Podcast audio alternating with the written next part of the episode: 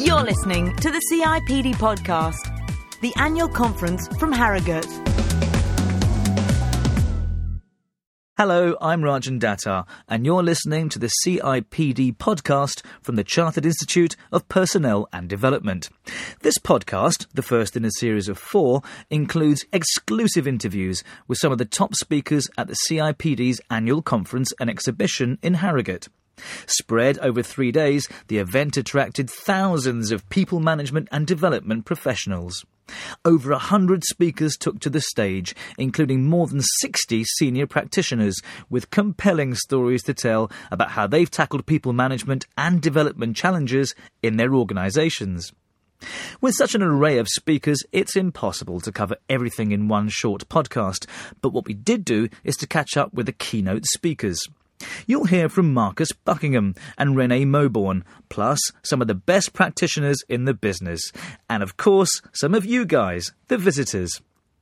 But first, we sent reporter Philippa Lamb to talk to Rob Goffee, Professor of Organisational Development at London Business School, and Gareth Jones, Visiting Professor at INSEAD and a Fellow at the Centre for Management Development at London Business School. They're co authors of the award winning Harvard Business Review article, Why Should Anyone Be Led by You?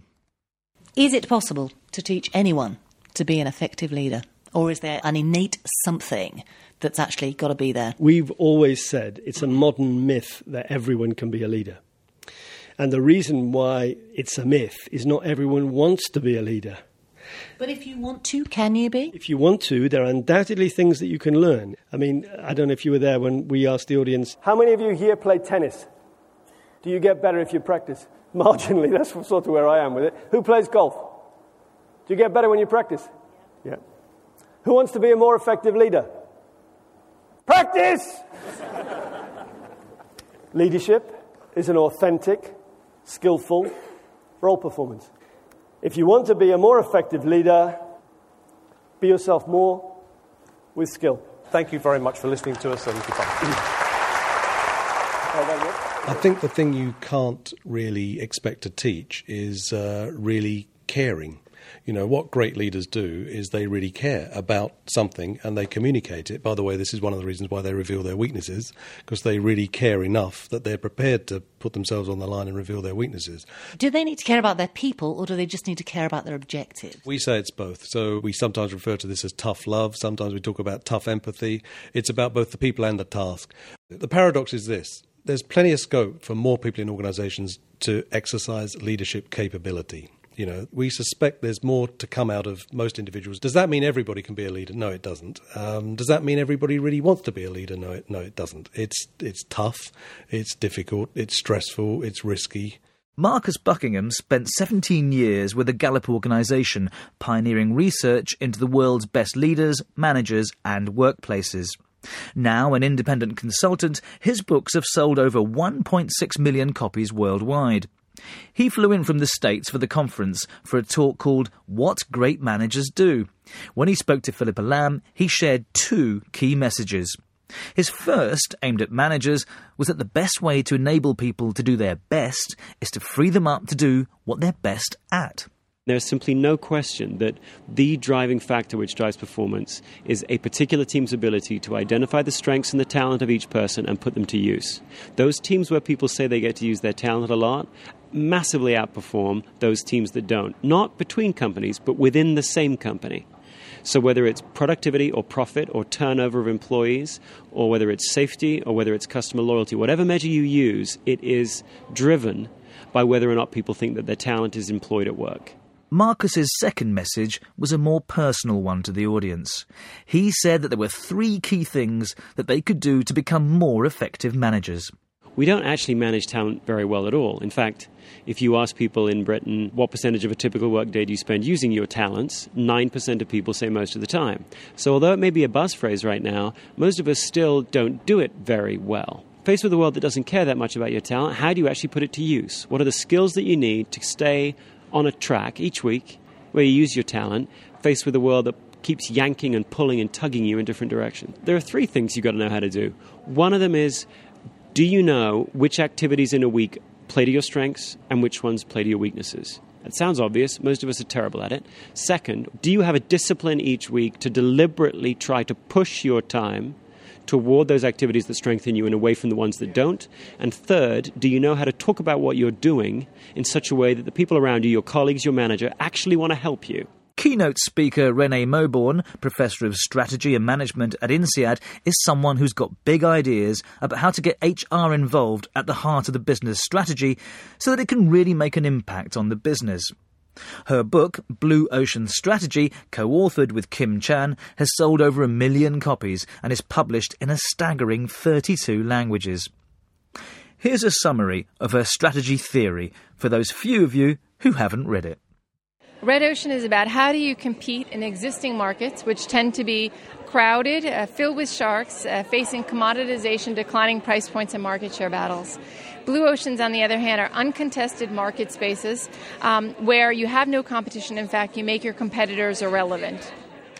Philippa caught up with Renee after the talk she gave to a packed out auditorium and asked her about the importance of HR understanding the wider business. It doesn't sound as if you have a lot of patience with the complaints that we so often hear from HR professionals that they're not taken seriously by boards, by managers, I think what I'm saying is that you have to earn the right to be considered there. You can't just claim, I want to be in that room. And unless I can add value that everyone in that room says, my God, I can't go on without that person here, they're not going to keep getting access to those rooms. So do I understand what the um, organization is up against?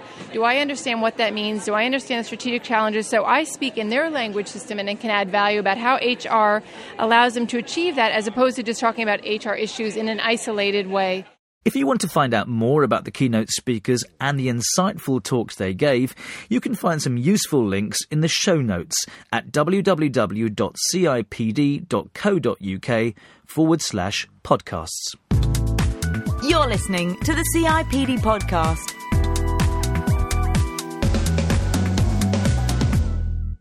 It wasn't just about the big platform speakers. We also heard from over 60 senior HR practitioners from across the UK and beyond. Many of them were conscious of the need for the HR industry to prepare for a future where the definition of work has evolved. Baroness Susan Greenfield, Professor of Pharmacology at Oxford University and Director of the Royal Institution, gave a session called The Future of Work and told us how she thinks the HR manager can and must prepare for this.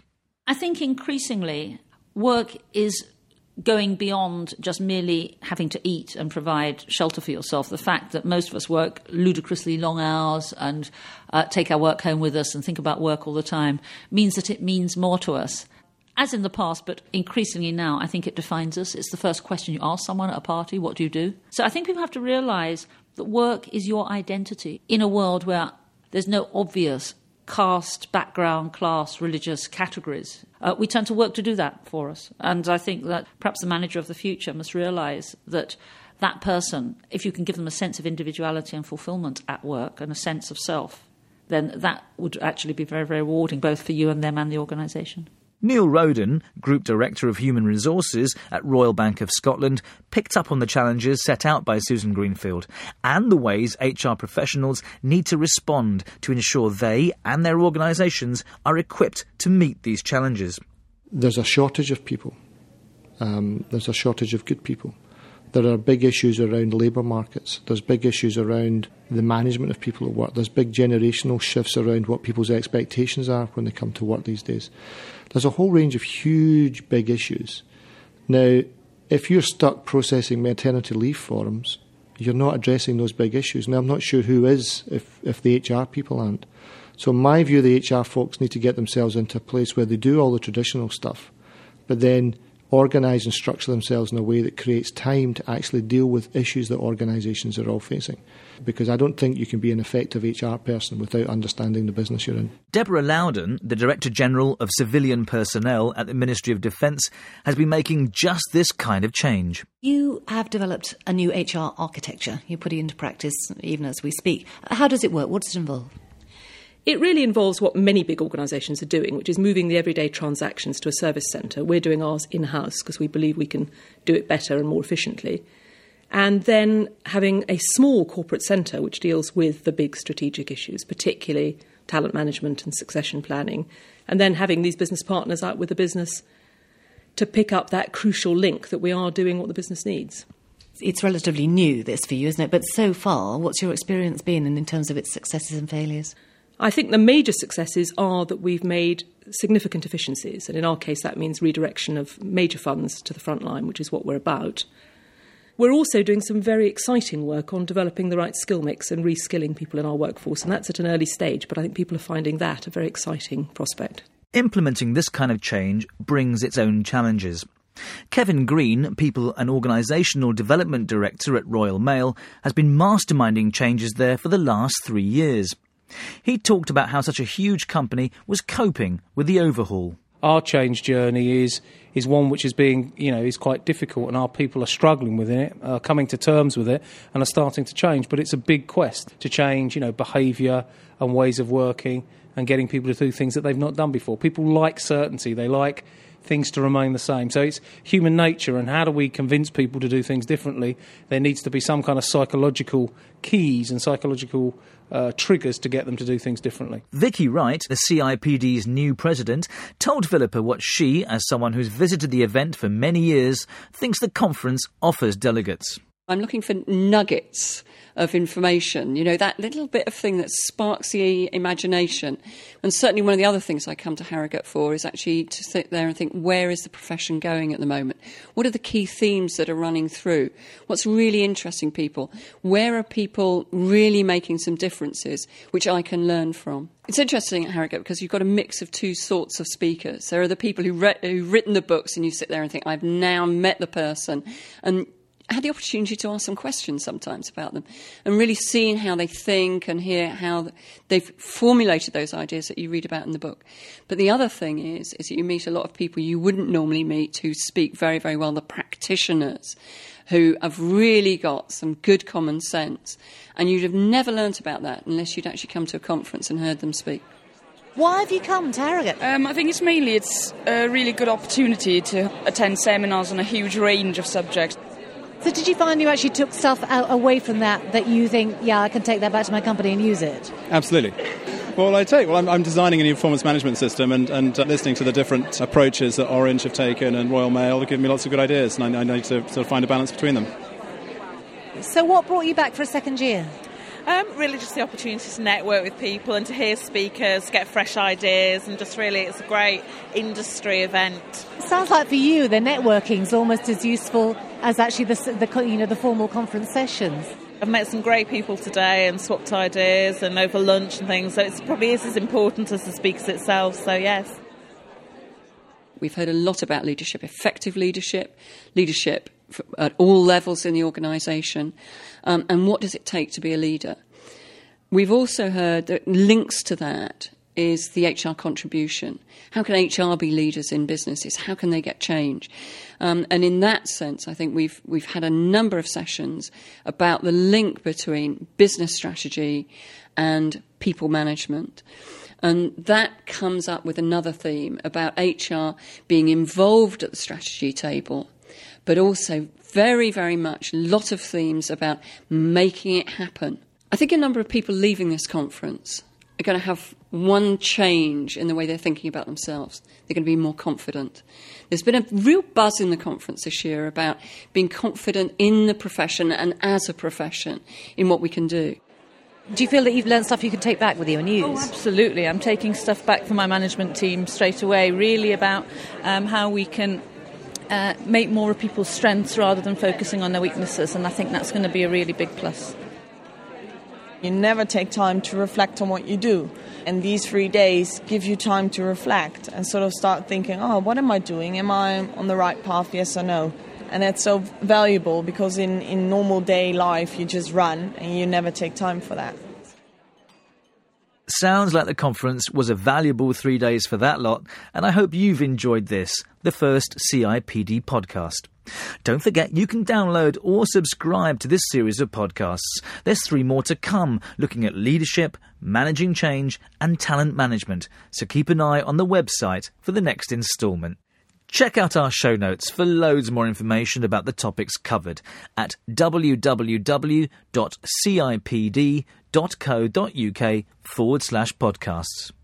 And we'd love you to let us know what you think about what you've heard, and if you were there, to share your thoughts on the conference itself.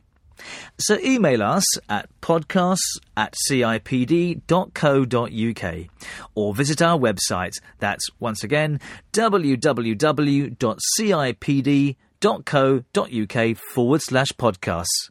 So for now, goodbye. You've been listening to the CIPD podcast.